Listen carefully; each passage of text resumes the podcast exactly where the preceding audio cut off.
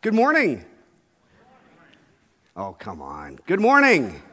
Y'all, it is spring forward, spring break, and um, we're all scared to handshake. So, I mean, I, we knew that uh, it was going to be a different kind of morning. So, I'm going to need every ounce of energy you got this morning. My coffee is still too hot for me to drink because I'm a wimp. So, uh, anytime you hear something good this morning, I just need you to say, like, Amen or Yeah. And if you don't like what you hear, don't say anything. Um, so, uh, it's good to be with you. My name is Scott Gilliland. I am one of the associate pastors here at Lovers Lane.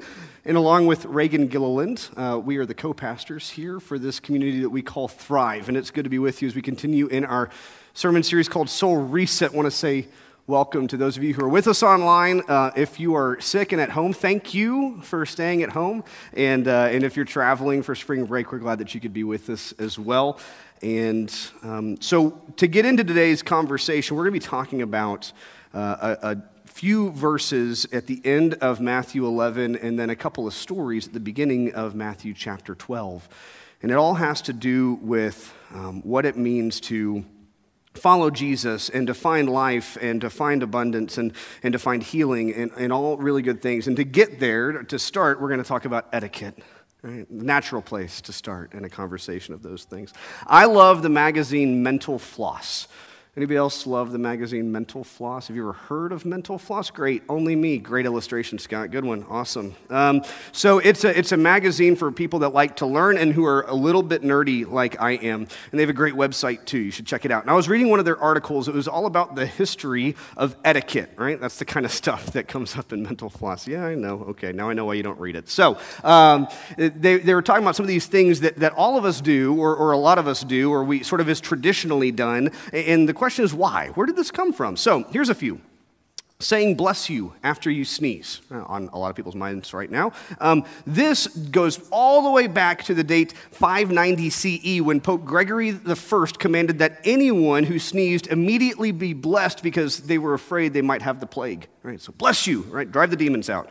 Um, shaking hands. We shake hands because several centuries ago uh, in england it was a way of showing that you and the person you were greeting were not armed right? You had to have your hand free. Let's shake hands right? What a what a wonderful time to be in, right? Um, keeping your elbows off the table. This one I'm really bad at. This was back in medieval times uh, when the lords and ladies would host these really big banquets and feasts, and there were lots of people crowded around the table, so you didn't have a lot of room to begin with. And then if you put your elbows on the table, it, it meant that maybe you were one of those lowly peasants who didn't have enough to eat. And so you kept your elbows off the table so you could act like one of those well fed, upright citizens, right?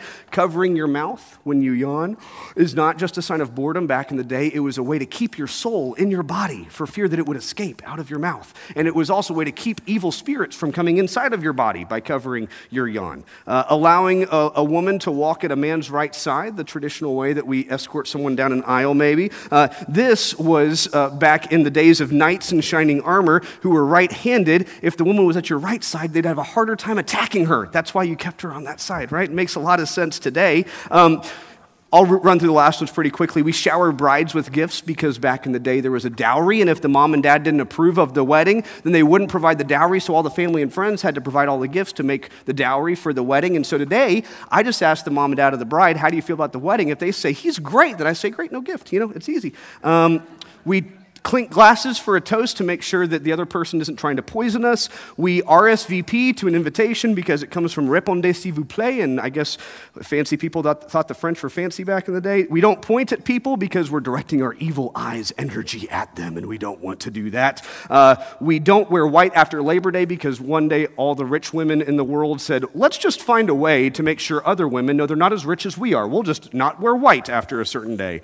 And then we pull out a lady's chair for her because back in the day their dresses were literally too big to even grab the chair. And so now that Reagan wears pants, I say, get your own chair, right? So that's origins of etiquette. I'm kidding. These are little jokes. You just fit them in your pocket, right? Little tiny jokes. So, etiquette, etiquette, etiquette.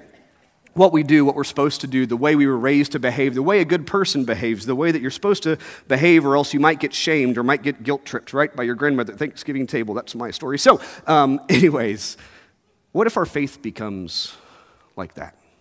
What if our faith becomes a series of expectations and social customs and boxes to be checked and things that are supposed to have been done uh, for fear that if we don't do them, if we don't check all the boxes, if we don't act the right way, say the right thing, behave the right way, then we might not be included or accepted in the way that we want to be by God. What happens when our faith begins to look like that? What happens when our churches start to look like that, when they stop being houses of grace and become temples of judgment, where the bar is set so high as to only be achieved by the most righteous amongst us, and the rest of us are left wondering if God's love is beyond our reach. What do we do with a faith like that, or with a church like that? That's the kind of church, that's the kind of faith that Jesus encountered when he was speaking to a group of Jewish people at the end of Matthew chapter 11. He was talking to a group of people whose faith had become like that. And he offers them some really kind and comforting and healing words. Before we read them, let's say a word of prayer. Um, if this is your first time with us, we pray before we read the uh, scripture here in Thrive uh, because we believe that um, the Bible is a living text, and we invite the Holy Spirit to be a part of this process so that it could make it come alive for us and change the way we live in new and profound ways. Let's pray. Gracious God, we give you thanks. We give you thanks for a moment that we can sit and breathe. Maybe there's someone in this room that's not going to hear a word I say because all they really needed right now is just to sit and breathe. God, thank you for the rest that we can find in you. Thank you for the empty spaces. Thank you for the ways in which you call us back to the simplicity of faith. You help us to take what has gotten so complicated and so rigid, and you break it down into its basic ingredients and allow us to find life and love again. Thank you for that. God, as we prepare to receive your words this morning from the Gospel of Matthew, would, the, would you make them come alive for us? Help them to leap off, leap off of the screens and off the pages of our Bibles into our hearts that they might actually change the way that we live, because the way we live may not be bringing us much life. All this we pray in the name of your Son, Jesus the Christ. Amen. So in Matthew 11, beginning in uh, verse 28, Jesus says this Come to me, all of you good, churchy people, all of you good, churchy people who are struggling hard and carrying heavy loads, and I will give you rest. Put on my yoke and learn from me. I'm gentle and humble the most humble. I'm gentle and humble, and you will find rest for yourselves. My yoke is easy to bear, and my burden is light. I started going to my very first church when I was five years old, and I went to visit my grandparents. I spent the summer with my grandparents in Greensboro, Georgia, and I went to Greensboro United Methodist Church for their vacation Bible school. That was my first experience in church. And then I went to my first home church when I went with my family to W.C. Martin United Methodist Church in Bedford, Texas. It's good to see you. And I joined that church when I was in the sixth grade. Uh, after I went through confirmation, and I uh, supposedly learned about things like the Trinity and the Holy Spirit, although Lord knows I barely understood any of those concepts back then. But I knew who Jesus was. And I loved Jesus. And I joined my local church. I took those membership vows and I took those covenant vows and I became a member at William C. Martin United Methodist Church in Bedford, Texas. But that's not the last church that I would join. I joined the Church of Social Acceptance when I was in the seventh grade. You've joined that church? I joined the Church of Pride when I was 15. I joined the Church of Independence and Self Reliance when I was 17. I joined the Church of Perfectionism when I was 22. I joined the Church of Money and Possessions when I was 23. And I joined the Church of Status and Importance when I was 25. I've joined a lot of churches. I got a lot of membership cards. Do you? How thick is your wallet? During the course of my life, I've joined a lot of churches because, my friends, churches don't have to just be four walls and a steeple, right? In my opinion, a church can be anything that promises us purpose, fulfillment, and joy in life in exchange for a personal sacrifice. That can be a church. Those things that promise us purpose and fulfillment and joy in life in exchange for a personal sacrifice, anything like that can be a church. The first century Jews had a relationship like that with, with their church. I think we do today frequently. But they, they, they had been handed this kind of faith and this kind of church that was a burdensome list of rules, an oppressive system uh, with a bar so high that, that none of them could ever possibly reach it. And in exchange, they were offered this salvation that for so many, if not all of them, felt far out of reach. That's the kind of church that Jesus stepped into. They'd, presented, they'd been presented with a life that said if you want to experience salvation, if you want to experience joy, if you want to find your purpose and what will make you whole, then here's the list of things you got to do. Good luck. Have you ever had a faith that felt like that? Have you ever been to a church that felt like that? And so the life of faith really became a life devoted to becoming more churchy, not more faithful. Rather than learning how to be in relationship with God, the Jewish people had learned how to be in relationship with rules. They'd forgotten how to worship God in their effort to worship church. And it's to these people that Jesus says, Come to me. Come to me, you churchy people. Come to me and find real rest because these things that you think are going to give you life, you know they're not. You're never going to check every box. You're never going to meet that bar. You're never going to be able to follow every single rule. Aren't you exhausted? Anybody exhausted in the room? Just thinking about that? What he's saying to them and to us is this we are not called to worship churches and worship rules, we are called to worship Jesus. Like, this is what he's saying to us here in Dallas, Texas, at Lovers Lane, 9200 Inwood Road this morning. We are not called to worship this carpet, these walls, this place, or whatever rules we think we have. We are not called to worship those things. We're called to worship Jesus because everything else is going to sell us short.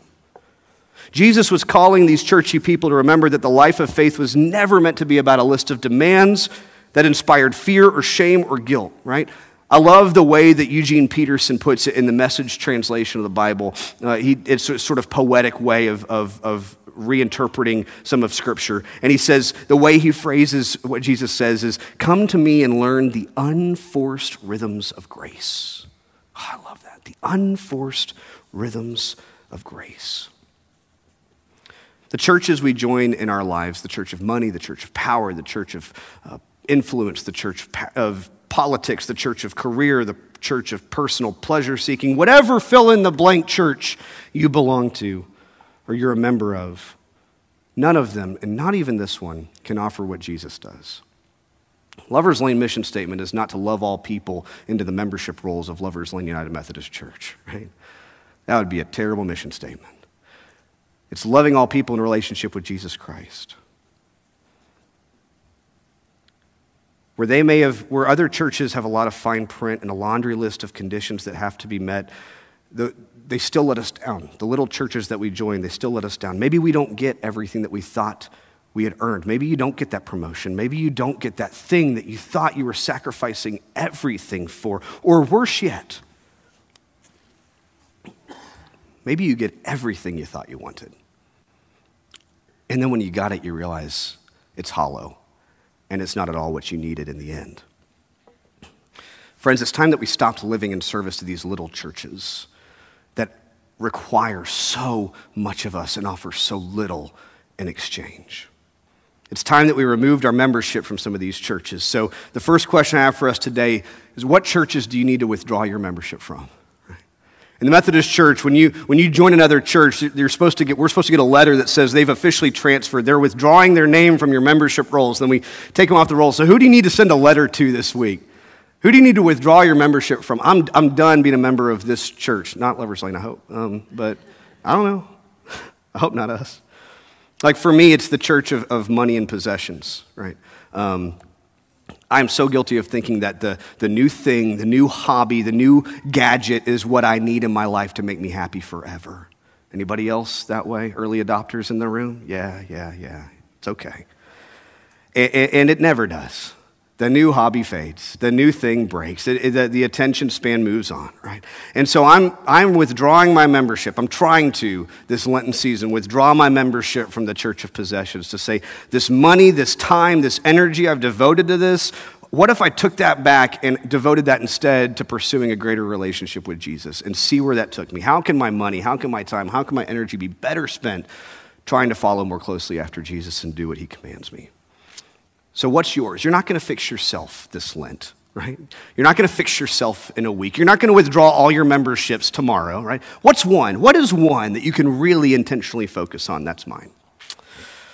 So, Jesus is a really good teacher. He doesn't just say things, he also shows us how to live. That's the best kind of teacher. You don't just tell, you also show. And so you're, you're, you're sort of left wondering what does this different kind of faith look like? What is that going to lead me to? And, and, and, isn't Jesus so awesome to show us? So, picking up in Matthew 12, beginning in verse 1, it says this, and you'll see it on the screens. It says, At that time, Jesus went through the wheat fields on the Sabbath. His disciples were hungry, so they were picking heads of wheat and eating them.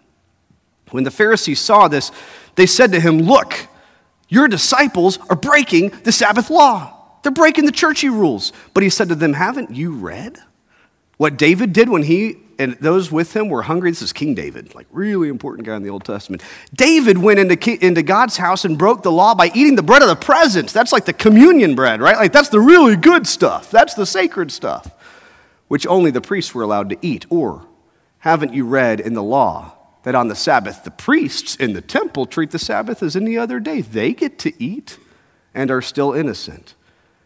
But he says, I tell you that something greater than the temple, something greater than being churchy is here. If you had known what this means, I want mercy and not sacrifice, you wouldn't have condemned the innocent. The human one is Lord of the Sabbath. So the Pharisees are trying to catch Jesus and his disciples in this kind of legalistic trap, right? They, they, they, they see them breaking what is supposed to be like the most basic, good, churchy person rule following rule in the Jewish faith, which is don't do work on the Sabbath. And harvesting in a field, even plucking a single grain of wheat, harvesting in a field is legally speaking working on the Sabbath. They're breaking the law. Jesus is proving to us to not be very churchy, right? So he calls out the Pharisees, and I mean, honestly, he calls out us, right? When, when we get so focused on the legalistic interpretation of what we're supposed to be doing and what the rules are supposed to be that we suck the joy and the life out of faith, and what had been a source of life is now a source of starvation. The Pharisees would rather the disciples go hungry and starve than eat a simple meal on a day that is supposed to be restful. I don't know about you, but I can't rest when I'm hangry.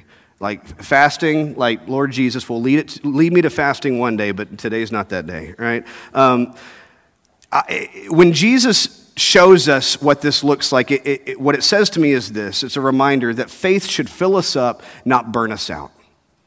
Faith should fill us up and not burn us out. I think too often we think that, that faith is, is like the Pharisees' approach to faith, is the approach that so many churches and Christians have today, where it's just about following every single rule and we're squeezing the life and joy out of it, and people are getting burned out in the process, and it's driving people to exhaustion and out of relationship with Jesus. Now, I want to say this Are we called to self denial in the Christian faith? Yes, absolutely, of course. Are we called to self sacrifice as followers of Jesus? Yes, period. The Jesus who says, I desire mercy and not sacrifice, is the same Jesus who will later say, Pick up your cross and follow me, right? It's not all sunshine and rainbows for Christians, right? But what we lose sight of is that we're not called to sacrifice just for sacrifice's sake. We are not called to martyrdom just for martyrdom's sake. We are called to denial and sacrifice and selflessness for Jesus' sake. And someone in the room needs to hear this this morning. Jesus does not want us to become burned out shells of ourselves who lose our faith altogether. Someone needs to hear this this morning. Jesus does not want you to become a burned out shell of yourself who loses your faith altogether. That is not the calling. The life of faith should fill us up should fill us up, even if on simple meals like the one shared by the disciples in the field, heads of grain, right? We're not promised extravagance and prosperity in the traditional sense, but we are promised an abundant life. What does that mean? It's the kind of inner strength and joy that Paul talks about, the Apostle Paul, when he says, I can do all things through Christ who strengthens me as he prepares to suffer and die for his faith. That's the kind of abundant life we're being called to. Paul was filled up even as he suffered and died. I think we buy into this false dichotomy that says Jesus either calls us to everything that is easy and fun and the stuff that we already want to do, Or Jesus calls us to the really difficult, hard, painful stuff that is really challenging and wears us out, right? Either Jesus wants us to be filled up or Jesus wants us to be worn out. And I don't think it's that simple because it's those places in, in the center where, the, where those two zones meet, right? What fills you up and what wears you out. I could be filled up all day, right? Let's talk about filled up. That's easy stuff. Who loves to Netflix binge? Who's watching Love is Blind right now? Me. It is trash TV, and I love it. I love it. It's insane. And it is not what God is calling me to spend my life doing, right? I am not called to binge Love is Blind for the remainder of my days, right? Let's talk about the difficult stuff the really hard stuff. I mean, this is the stuff that is so challenging that breaks us, that breaks us down, and we can't avoid it. We live in a broken and challenging world. We're going to live in this zone for times, but if all we do is spend all of our time there, we're going to end up a burned out shell. Let's talk about what's in the middle, the stuff that fills us up and wears us out. Let me tell you about my birthday. I love being a dad. It's one of the greatest joys of my life. I love it. It was my birthday this past weekend, like this weekend. We're still in it. It's still my birthday weekend. Welcome to it, right? Thank you. Thank you. That's why I said it. I was hoping. Um, so for my birthday, uh, my wife is throwing together a, a gathering of all my friends. I'm like, yes, and their kids. Oh, awesome. Yes, love that. But here's the thing I love being a dad so much. Our house last night, we had 20 people in our house, and, and, and, only a half dozen of them were children, but you know that half dozen is weighted, right? That's a weighted half dozen. And it was loud and it was crazy, and there was food on the floor and food on the walls and food in places that food shouldn't be. And there was Frozen 2 on the TV way too loud, and I couldn't hear anybody talking. And, and a glass got dropped at one point. It was my daughter's favorite glass. We just got the Onward premiere, the movie premiere. I know, sorry, I'm so sorry. But it happened, and so she's having a meltdown, and it's crazy, and everyone's screaming. And one of the kids goes home in one of Andy's dragon costumes because just so. And she actually came to church in the same dragon costume this morning. It was that kind of a rage it was nuts. And I hit the bed and I fell asleep like 10 minutes after everybody left. And I loved it. I was worn out and I was filled up. Do you hear what I'm saying?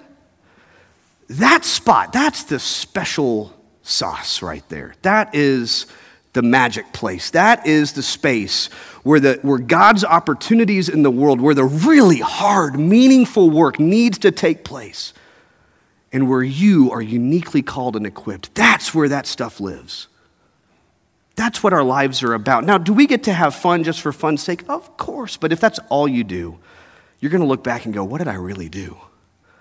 And if all you do is just live in the, in the challenge zone, in the, in the burning zone, I mean, that's just going to burn you out and you can't live there long. But if you find that secret sauce where you're filled up and worn out, you've found the purpose, you've found the reason why God made you, yes, you, and placed you on this earth. Those are special things. So here's the question, second question for us this morning What fills me up even if it wears me out? What fills me up even if it wears me out? One of those things for me is being a dad. fills me up and wears me out. The work I do for the church fills me up, wears me out. Right? Mission trips. Man, you ever been on a mission trip? You've been like digging fence, po- doing fence holes all day long, filled up, worn out. That's the kind of stuff that we're talking about. What's that for you? The life of faith should bring us life and joy and strength and passion and everything that makes life worth living, and it should take us to places that are hard and even painful, because that's the unique place where God's work needs to be done and where you are uniquely called and equipped. So now you're asking Jesus, what does that look like? That sounds really good. What does that look like? And isn't Jesus a good teacher? He's going to show us. So the Bible says this, continuing in verse 9. This is all one right after the other. It says, Jesus left that place and went into their synagogue.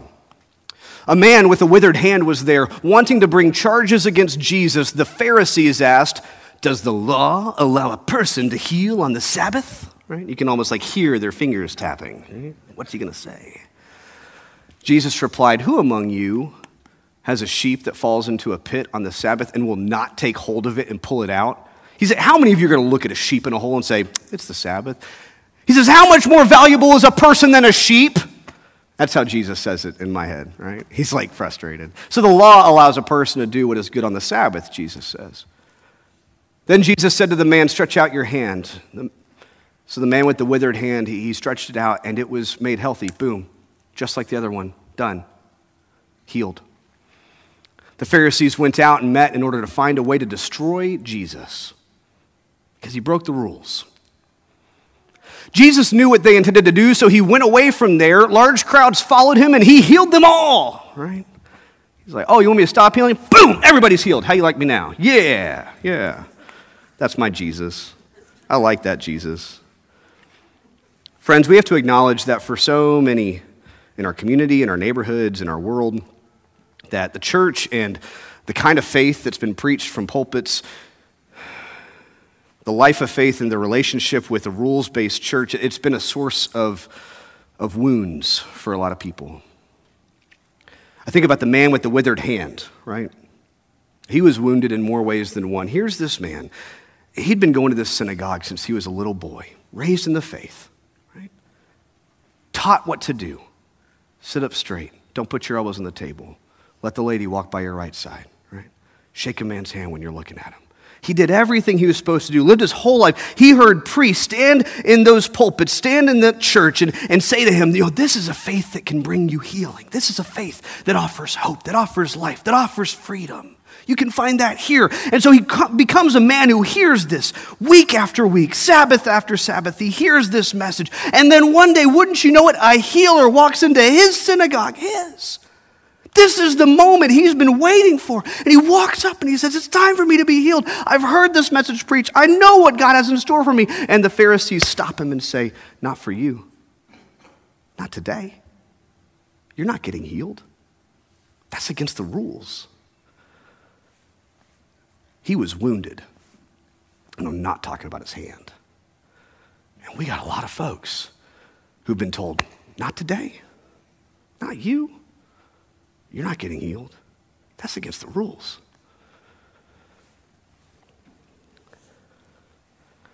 Friends, if you hear nothing else this morning, I want you to hear this last point. Faith should be a source of healing, not wounds. Jesus was frustrated, going, How much more valuable is a human than a sheep? He's frustrated because he sees the pain, he sees the tears welling up in the man's eyes. Faith should be a source of healing, not of wounds. Let me say it really clearly. If your faith, if you go to a church, if you hear a pastor, young people in the room, online, if you go to a college ministry, if you go to a youth ministry, if you ever hear someone stand up and they try to put deep personal shame or guilt or fear or anxiety on you in the name of God because of your faith, then it's time for you to walk away from whatever church or pastor you are hearing or sitting in. It's time to walk away from a relationship with rules and to walk back into a faith with Jesus because fear and shame and guilt and, and, and anxiety, those are gifts of the Pharisees. Those are the gifts that good churchy people like you and me offer to people all too often. I am guilty. I have offered people judgment and shame in the name of Jesus. But that's not what Jesus offers. Jesus only ever offers grace and healing and tender care to the wounded and the hurting. Faith should be a source of healing, not of wounds. Is somebody going to say amen this morning? But here's the really crazy cool thing. Here's the reason why Jesus is so much greater than any of us is because it doesn't stop at just one man's hand being healed, right? It doesn't stop with just one man's hand being healed, but, but a crowd follows him as he's run out of town, and everybody experiences this healing moment. This man's personal story becomes the catalyst for a healing experience for a whole host of people just a moment later. Like that, boom. If you're asking yourself, Scott, what does it look like to be in that secret special sauce? Maybe it looks like this. Maybe your story of healing is a catalyst for a kind of healing that could be experienced by so many people. One of my favorite theologians is a Dutch man named Henri Nouwen. He was a professor at Harvard, amongst other things, crazy brilliant. But his secret sauce, what he found he was really good at, and what he, his gift to the life of faith was, he could take really highfalutin theological stuff and, and, and bring it down to earth and make it relatable and accessible and grounded in the lived human experience. And his books are like that long, and I love him. He's awesome, right? He's awesome. In his book, The Wounded Healer, The Wounded Healer, he says this Nobody escapes being wounded. We are all wounded people, whether physically, emotionally, mentally, or spiritually.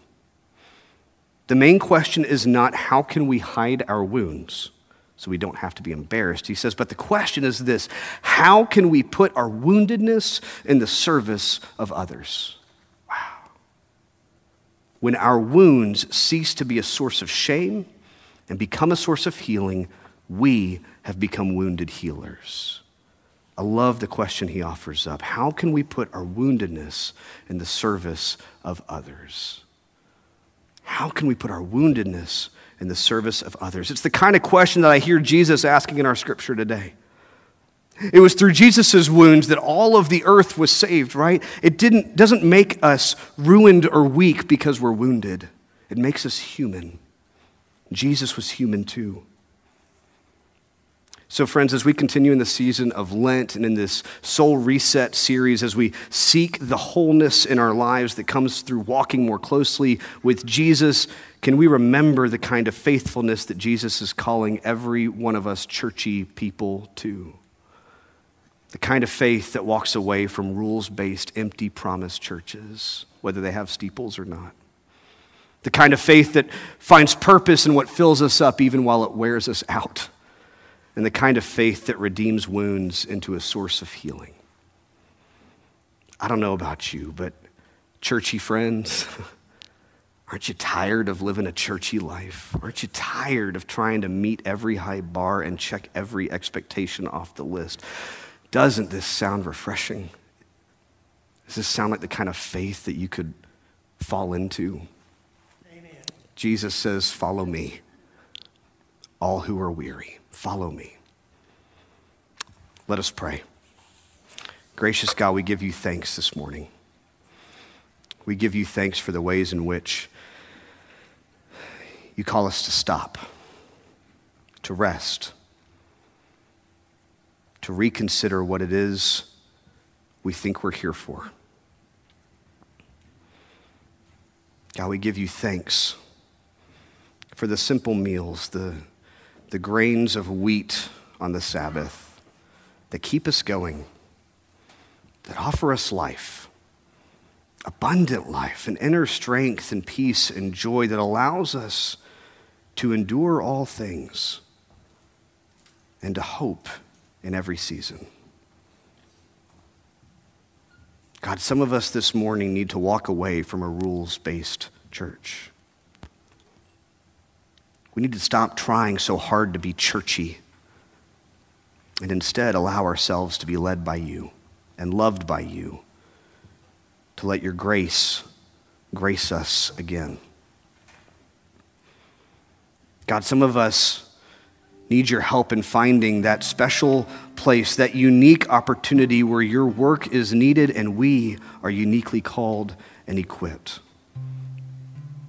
God, stir within us that knowing of what fills us up and what wears us out so that we can make our lives worth living. And God, for those in the room who need healing this morning in more ways than one, for those who've been wounded and healed, God, could you remind us that, you, that our faith, that, that your church was always meant to be a wellspring of healing? Not just so that we could experience the healing, God, but so that we in turn could get outside these walls and allow that healing experience to take place for so many others. So many others. In all things and in every season, God, we give you thanks. And it's in the name of the wounded healer, the one who saves us. In the name of Jesus, we pray all these things and we say, Amen.